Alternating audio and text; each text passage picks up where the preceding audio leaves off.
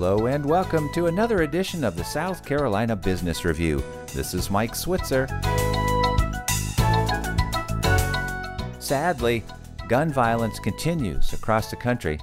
FBI data, in fact, shows active shooter incidents have more than doubled in the U.S. between 2019 and 2021.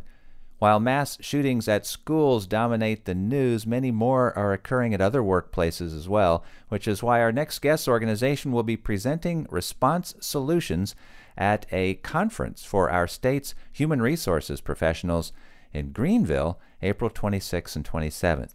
Chad Ayers is owner of Proactive Response Group, which is leading this conference. He joins us now by phone from his office in Greenville.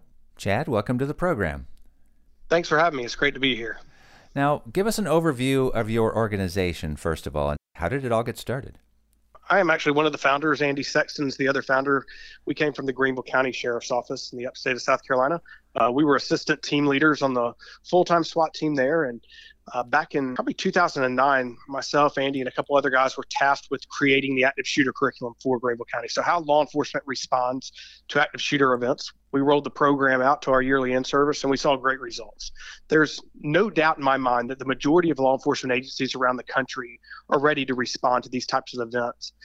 Fast forward a few years later, Andy and I were actually at a bonfire, and I said, you know what, this program's great. Our, our deputies are ready. The problem is, we are not the first line of defense in a mass shooting in an active shooter situation.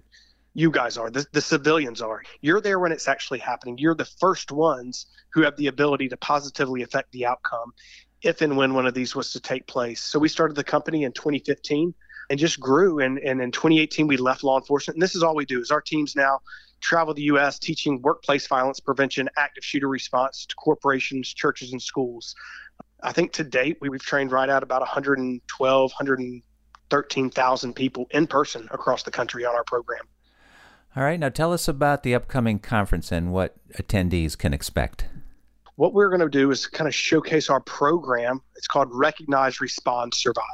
So we're going to start with the recognition of early warning signs and violence. These are missed in the you know in the mid 90 percentile of these workplace shootings. Um, there were early warning signs. Building a culture where people know these early warning signs, um, know that there are reporting procedures in place. How do they report? Who do they report them to? Then we're going to go through the response options. Should you ever find yourself in one of these events, what are your options? What should you do? And then the survive aspect. So the Secret Service said somewhere approximately about half the people who have died in recent active shooter events would be alive today if someone in the workplace or the school knew how to stop their bleeding. And so we're going to teach how to stop massive bleeding on all areas of the body, as well as interaction with first responders and then the business continuity aspect. You know, a lot of organizations don't think about this as, you know, a disgruntled employee comes in there and shoots and kills, you know, 15 people and injures nine. Well, now your entire facility is going to be shut down as a crime scene for probably the next several weeks. And then mentally after that, how many of your staff could walk back in there after witnessing uh, such a horrific event? So the financial impact one event can have on an organization is huge as well. So we're going to tackle it and, and go after all those topics. This is specifically for human resources professionals, or uh, can anybody attend? Yep. So the anybody can attend. You, you don't actually have to be a, an HR person. The SHRM conference is, you know, mainly tailored towards HR professionals, but it doesn't matter if you're a, you know, an HR leader, a plant manager, a safety person. The skills that we go to will apply anywhere. And now, I think I've heard you also mention preventive measures, being able to recognize maybe a mental health issue that might be developing. Exactly.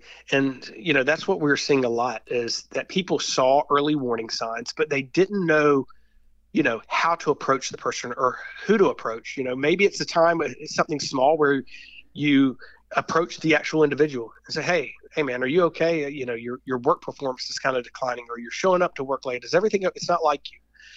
Or there may be a situation where we see something concerning on social media where we need to go to HR or there may be an immediate threat where we need to bypass everyone and go straight to law enforcement and, and report these signs. And so, do you have mental health professionals on your team as well? So we subcontract with some mental health professionals to help people get the right kind of medical help. Well, Chad, thank you so much for spending time with us today. I appreciate you having me again. It's great to be here. Chad Ayers is owner of Proactive Response Group. He joined us by phone from his office in Greenville, South Carolina. We will have a link to the conference as well as to Chad's organization posted at our webpage so you can learn more. SouthCarolinaPublicRadio.org. Or you can hear this show again, and you can find us wherever you find your podcasts. With the South Carolina Business Review, this is Mike Switzer.